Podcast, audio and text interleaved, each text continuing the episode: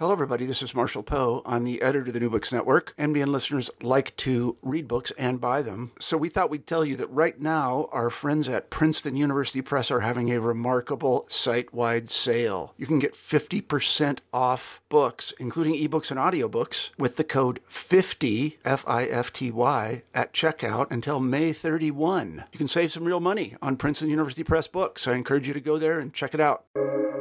Welcome to the New Books Network. Hello and welcome to a new episode of New Books in Islamic Studies. I'm your host, Sher Ali Tareen. For each new episode, we choose an important new book in the field of Islamic studies and we chat with its author.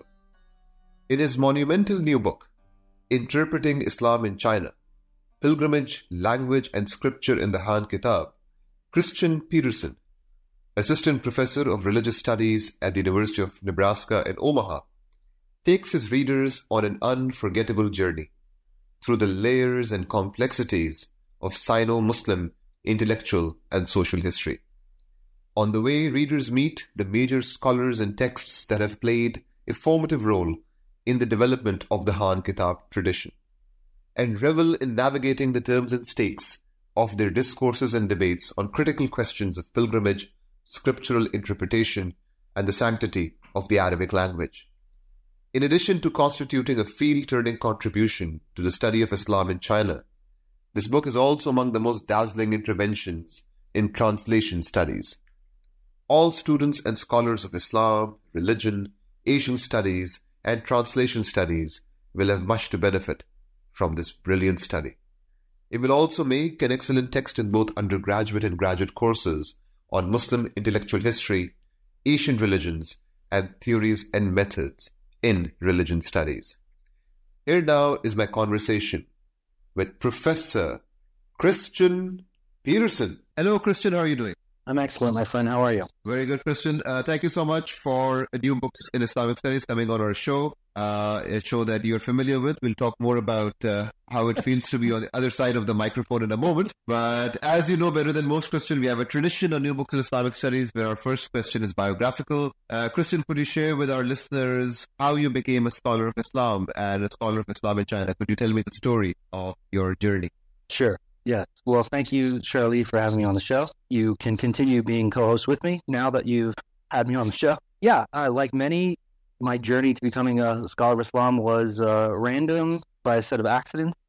I ended up studying at Stony Brook University, where I had some great mentors, and um, started taking classes in actually Chinese philosophy first. And there, I uh, just happened to be lucky enough to study with Sachiko Murata, who, while she is an Islamicist, um, at Stony Brook, she taught lots of courses on Chinese philosophy, Chinese religions, Buddhism, and then uh, her partner William Chittick uh, was also there, and he would teach most of the Islamic studies courses. And you know, being a young whippersnapper, I didn't really understand kind of how lucky I was, but that was really kind of what got me interested in the study of religion, kind of situated within this textual canon of Chinese Islamic works, although that wasn't really what I was up to at the time. But uh, it was it was it was great. We just you know I took classes on Ibn Arabi and Rumi with Chittick and things on the I Ching and others with Sachiko Murata. And then it was just you know they're kind of old school, so they would you'd go to ask like a simple question what I imagine one of my students would take like 30 seconds in my office to ask. And they would invite you in, they'd make you drink tea, you'd sit there. And yeah, it was really just an amazing experience.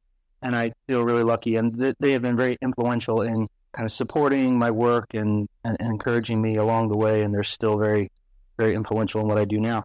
Um, but there, I, I did take um, Sachiko Murata, who is kind of the first person to look at these Han Kitab texts.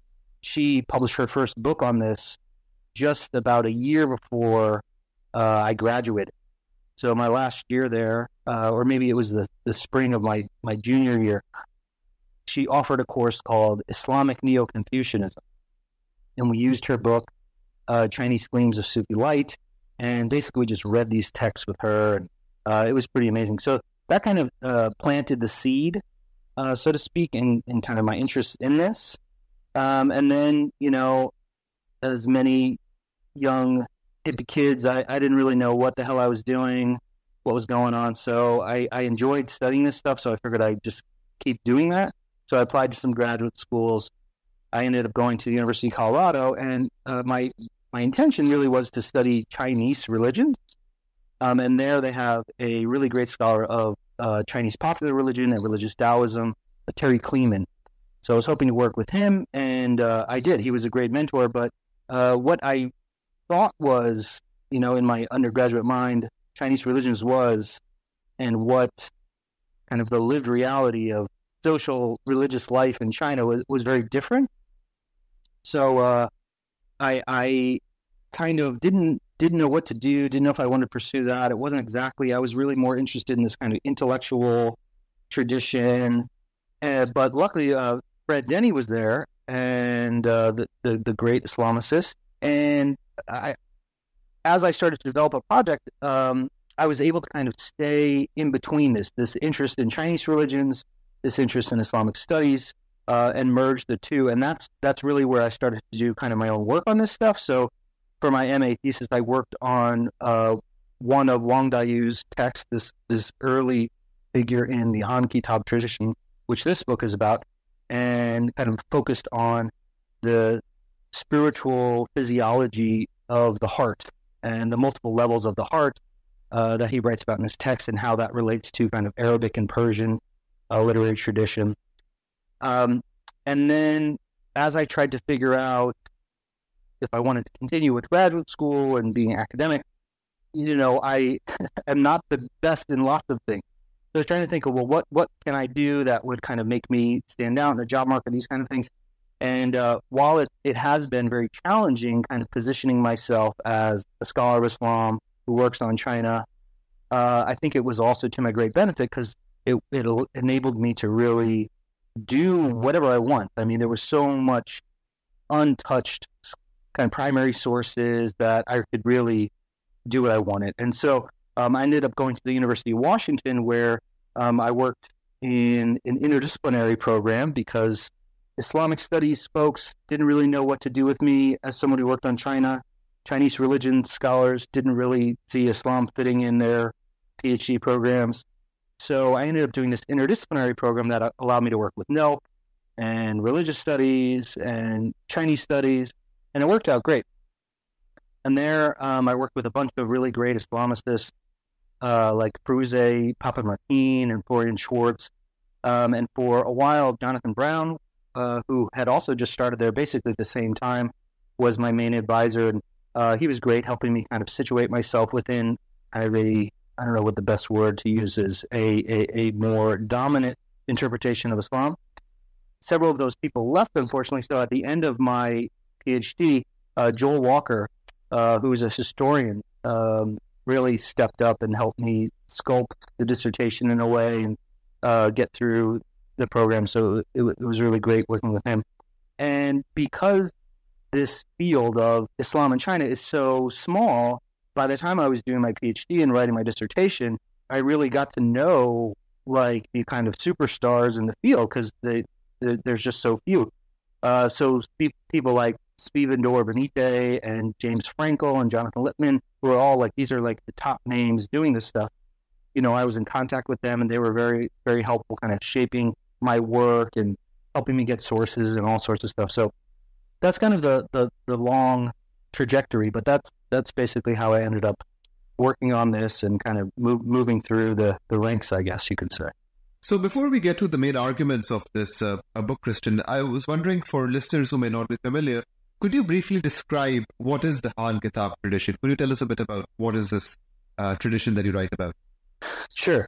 So the Han Kitab, this is a uh, designation that um, arose within a particular textual tradition, uh, but I use it more as a kind of uh, an analytical category of a, of a genre of uh, Chinese language uh, Islamic text.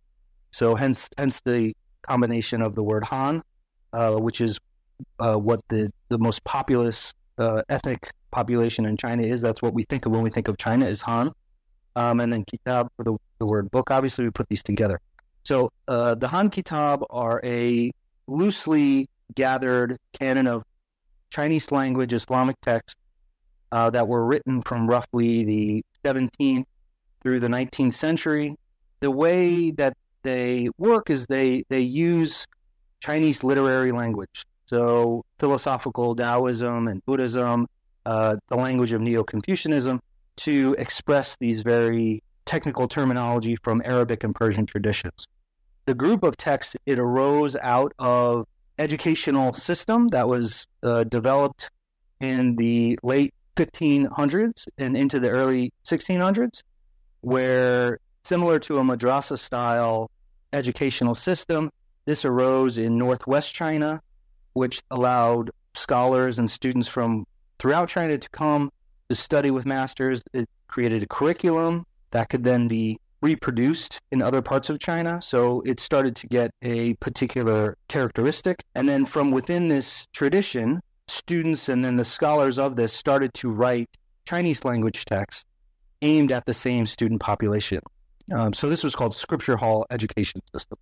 So, Kristian, how would you describe the central argument uh, that you pursue in this book? And could you also speak in that vein about this category of translation, which in some ways is one of the central uh, themes of this book? How do you employ this idea of translation uh, in how you study the formations of the Sino-Muslim uh, intellectual tradition? Sure. Let me let me just step back one spot. So, what I do in the book is I look at this tradition through three figures, one from the 17th, 18th, and 19th century. And I began with kind of as my dissertation work, this extends out of my dissertation, on this figure Ma Dexin. So he lived in southwest China in the mid 19th century, and he did a lot of really amazing stuff with within the Chinese context. So he was the first person to write a Hajj diary. He wasn't the first person to go on Hajj, but he was the first uh, Chinese Muslim to write a Hajj diary aimed at his students. He wrote Arabic treatises alongside his uh, Chinese texts. So, um, and very often these were translated back and forth either by him or his students. So he was writing Arabic texts for his Chinese students. Um, and he, he was also the first Chinese Muslim to work toward a complete translation of the Quran into Chinese. He died before he was able to complete this, but he started systematically from the beginning and, and worked through. He got through about the first four chapters. So this figure, Ma Dexin, I kept coming across him, especially at, you know when I was doing my MA, and then as I was to develop the project, he just was very striking to me. And all those might sound interesting, but the kind of magnitude of those key events didn't really seem to shine unless he was put within the kind of comparative context of earlier scholars within this Han Kitab tradition. So that's that's why I then looked at these three figures in conversation. That kind of sets me up. The central arguments I'm I'm doing different things for different audiences today. So for the scholars of Islam in China, those folks, I wanted to introduce Ma Dexin. There's there's really no scholarship on him. There's only a few references to him here and there. So I wanted to introduce him, do a kind of systematic reading of his scholarship, but I didn't want to just do like a life and work type thing. The other thing, the, the previous scholarship on Islam in China in terms of kind of the intellectual history, most of these Han Kitab scholars have only been looked at episodic. So one author, one text, you know, they're placed within an Islamic intellectual heritage, but they were not often put in conversation with other Chinese Islamic authors and so I, I wanted to show that this Han Kitab tradition wasn't monolithic, that it, it, had great diversity within it. As I developed it into a book, I, I realized very quickly that I needed more than like the seven people who do Islam in China to to read this, to want to read this. And so over the past few years, I really moved to kind of think about what this says or what this can reveal or communicate to my peers in Islamic studies. So there I wanted to see how a vernacular Islam could articulate both a localized intellectual tradition, but one that very closely identified with an inherited tradition that was perceived as orthodox. So, part of what I'm doing in the book is looking at this kind of dialogical relationship between both the local context and the kind of textual constellation of more broadly Chinese literary work, um, but then also seeing how Chinese authors are connecting with an Arabic and a Persian tradition as well. And then, as someone who um, in religious studies and I'm, I'm very interested in those debates, I wanted to try to provide some sort of analytical rubric for approaching questions of pluralism and vernacularization and perceived peripheries, which China is very much seen uh, as a peripheral community in relation to a uh, perceived Orthodox Arabic or Middle Eastern Islam. And for me, very much this is this is rooted in this this kind of role of translation and interpretation. So for me, when I'm thinking about translation, I'm thinking about it as a translational practice. For for the authors that I'm looking at, they're not limited to this uh, kind of modern day sense of just searching for equivalence. What term can best translate this term? What is the most accurate? So it's this kind of dialogical hermeneutics that these Han Kitab authors are engaged in, where they're drawing from multiple textual and, and linguistic tributaries, both from a Islamic perspective and a Chinese perspective. And it's seeking a, a continuity between the two, right? So there's while it's innovative in a sense, right, it's also trying to maintain this coherence with a pre-existing context.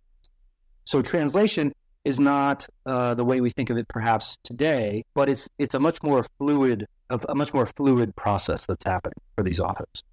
So, as you mentioned, Kristian, that the bulk of this book focuses on three major scholars, three major authors, and you already have discussed the biography and thought of Ma Dexin. And earlier on, you talked a bit about Wang Daiyu.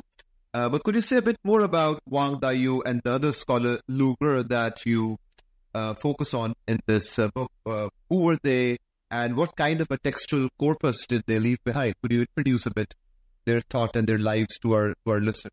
Sure, you're and you're doing great, Sher Ali. This is these are some hard uh, names I know for South Asianists. So the reason why I picked these things, Wang Daiyu, uh, who lived from uh, roughly 1590 to 1658, he was uh, not necessarily the first author within this tradition, uh, but he's the, the the one that we have text for. There are a few references to some earlier authors writing in Chinese about Islam, but none of those texts exist.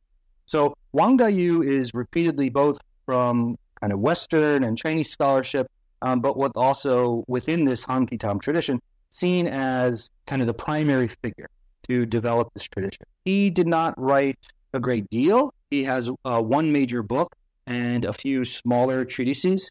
And basically, the the type of writing that he's doing is very much kind of characteristic of this Han Kitab genre, where he's making allusions to kind of the rich textual uh, canon of Chinese literary text, philosophical text, religious text, and he looks at both kind of practical aspects of how to behave, ritual behavior, these kind of things, um, but then he also does a, a great deal of kind of theological investigation uh, thinking about the nature of God, the nature of faith, uh, the role of Muhammad, these kind of things. So he's the, the, the primary figure.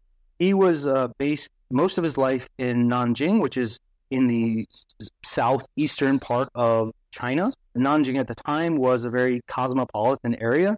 There were also Jesuit missionaries there at the time that were also writing. So there's some some speculation of, of some of these Chinese Muslim authors were uh, in conversation with these Jesuit translators.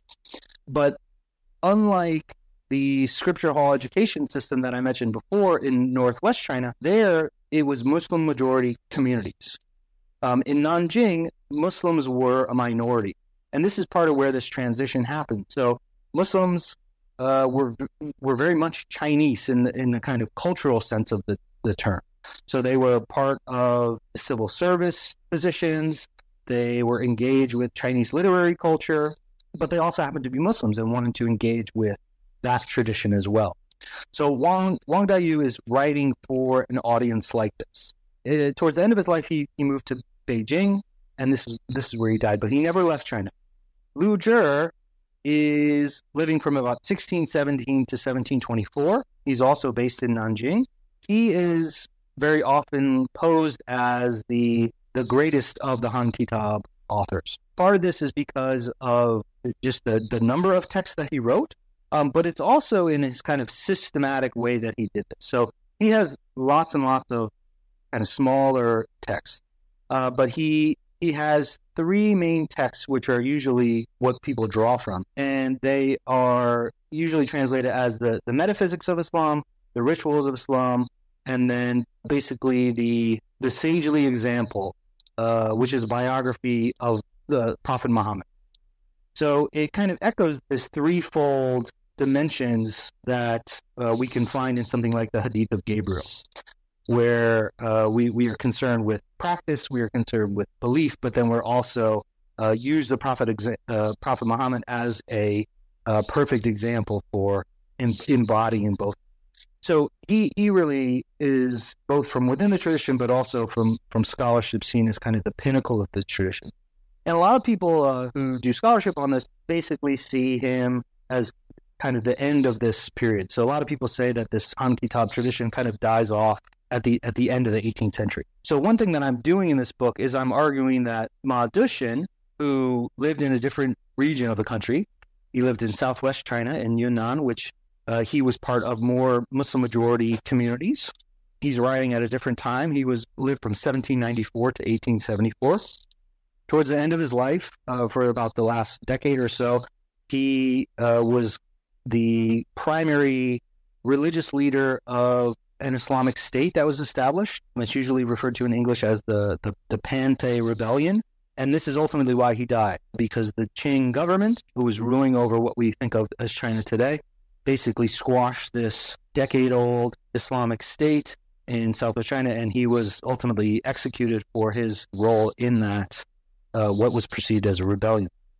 So for him, uh, other than these texts that I mentioned earlier, this this Hajj diary and is a translation of the Quran, he wrote on all sorts of topics. So he has theological texts, he has texts on grammar, he has texts on linguistics, on astronomy, on all sorts of topics. And he really rivals Liu Zhi, I would argue, in uh, kind of the textual corpus that he leaves us, and also in the kind of dynamic way that he engages the tradition and, and communicates it to, to, to his audience. So, Chris, Forget if you asked me anything else there, buddy. no, you you answered it thoroughly, All right. comprehensively. Boring you yet, or? Not at all. I'm just warming up. Just warming up. So, Kristian, not only do you focus on three scholars, but you also focus on three themes.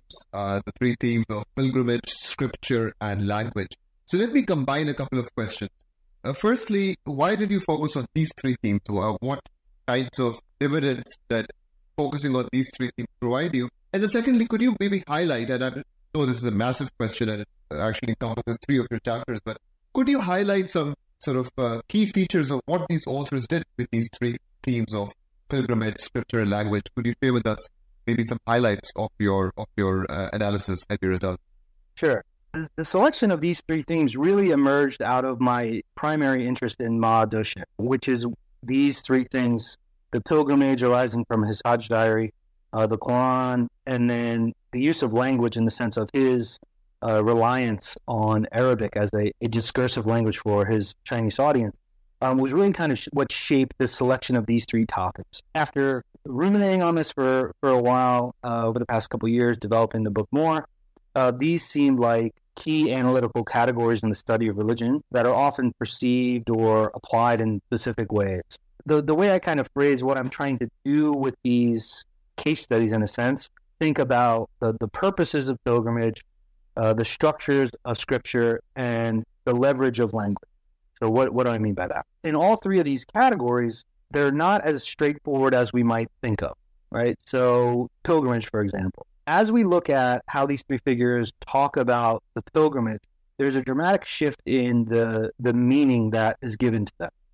So, for Wang Daiyu, pilgrimage was positioned primarily as a principle of faith and as a, a symbolic ritual for in placing us in the cosmos. Wang Daiyu does not really urge his readers to go on the Hajj. And what I'm arguing is that during this period of time, shortly after the transition from the, the Han Ming dynasty to the Manchu Qing, there's a, a shift in the physical capabilities that Sino Muslims are able to do. So, as I mentioned, Wang Daiyu never left China. many of his students would not really have been able to go on the Hajj. In his context, it becomes more symbolic in a sense. So then, kind of what I try to do uh, in looking at that is thinking about well, what what is the purpose of pilgrimage in his theological discourse? Liu Zhi, writing you know almost 100 years later, a little bit less, reiterated many of these kind of cosmographical notions, but he also went into much greater detail in the the bodily manifestation of these theological ideals. So in his text, the rituals of Islam, he goes through in great detail the different rituals, the exact order that you would do things on the Hajj, and talks about their kind of inner meaning of why we're doing these things or why these things are required. Um, but at the same time, he, he, he also never went on, on Hajj. He never uh, left China. And he doesn't really, he, he basically takes a similar position. Like, if you're able to go, you can go. But he does uh, some interesting things. So, for example, in Liu Zhi's work, he, he does this kind of uh, ritual transmission in a way where he basically says going on the Hajj is like returning to our home, right, in a kind of cosmological sense. And therefore, we should be filial to our parents, right? A very kind of Confucian ideal. And if we are filial to our parents and our family, we have fulfilled the same requirements that you fulfill by returning to your cosmological home by going on Hajj he, he does this very interesting kind of move where he, he's basically giving people an out, where the actual pilgrimage as a physical ritual uh, is downplayed for these kind of more inner understandings of what the pilgrimage actually is. And by the time we get to Ma and his students, obviously he went on the pilgrimage, many of his students went on the pilgrimage. This was, you know, as many people will know, a time of kind of greater kind of transnational interaction. So for Ma he really does highlight the importance and the, the, the kind of requirement of going on the Hajj. He highlights the importance of it. He talks about the kind of transformative role it can play for kind of situating someone uh, within kind of an orthodox way of being a Muslim, right? His understanding what an orthodox way of being what Muslim was. So part of what I'm doing in the book is uh, I argue by recording his Hajj diary, and what he what he does in that is it's very very mundane, right? Many people, right? This this kind of genre of pilgrimage writing is is happening all over the 19th century. It's very mundane. It's very kind of detailed. You know, he'll say things like, uh, you know, I traveled by horseback for three days and I stopped in this city and I met with these people and then I took a ship from here to here and um, it's all very just kind of pragmatic. But what I'm arguing is that he, he's doing this to kind of enable others to do it. He is seen as this kind of lofty religious elite but he, he he's providing this kind of practical roadmap. Um, and then in his other text, he talks more about this kind of theological and transformative thinking about what what the pilgrimage as an as an act, a ritual, can do for us.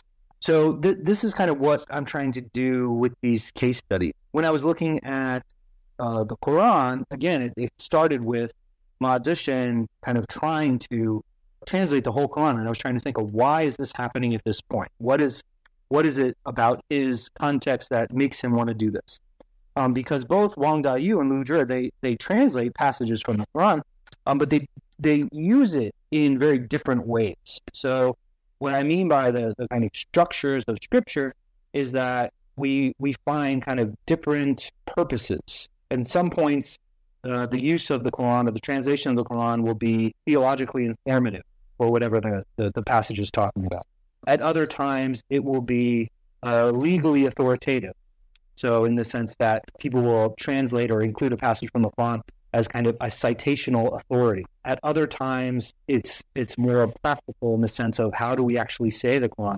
And uh, by the time we get to Ma again, I would uh, argue there's both a kind of theological reasoning behind this in the sense that as Sino Muslims are becoming more engaged with this broader Muslim public's there is a desire to have a kind of mastery over the Quran, both in content, so therefore the, the, the reason for the translation, um, but also through his use of Arabic, uh, which I look at in the, this third chapter. This kind of practical and theological use of Arabic becomes important. When I'm looking at language, again, all all three authors use Arabic in in some ways, uh, but it's not always as a communicative act. It's it's often deployed for its kind of lingual power. And so what I what I try to show is that over time, Arabic functions as a visible sign of authenticity. It starts to reveal the community's adequacy and allegiance to what they see as a as a quote unquote orthodox Islamic tradition within this global setting. So by allowing them to engage in this in a Arabic Islamic discourse, it binds them together with these divergent linguistic and cultural Muslim communities.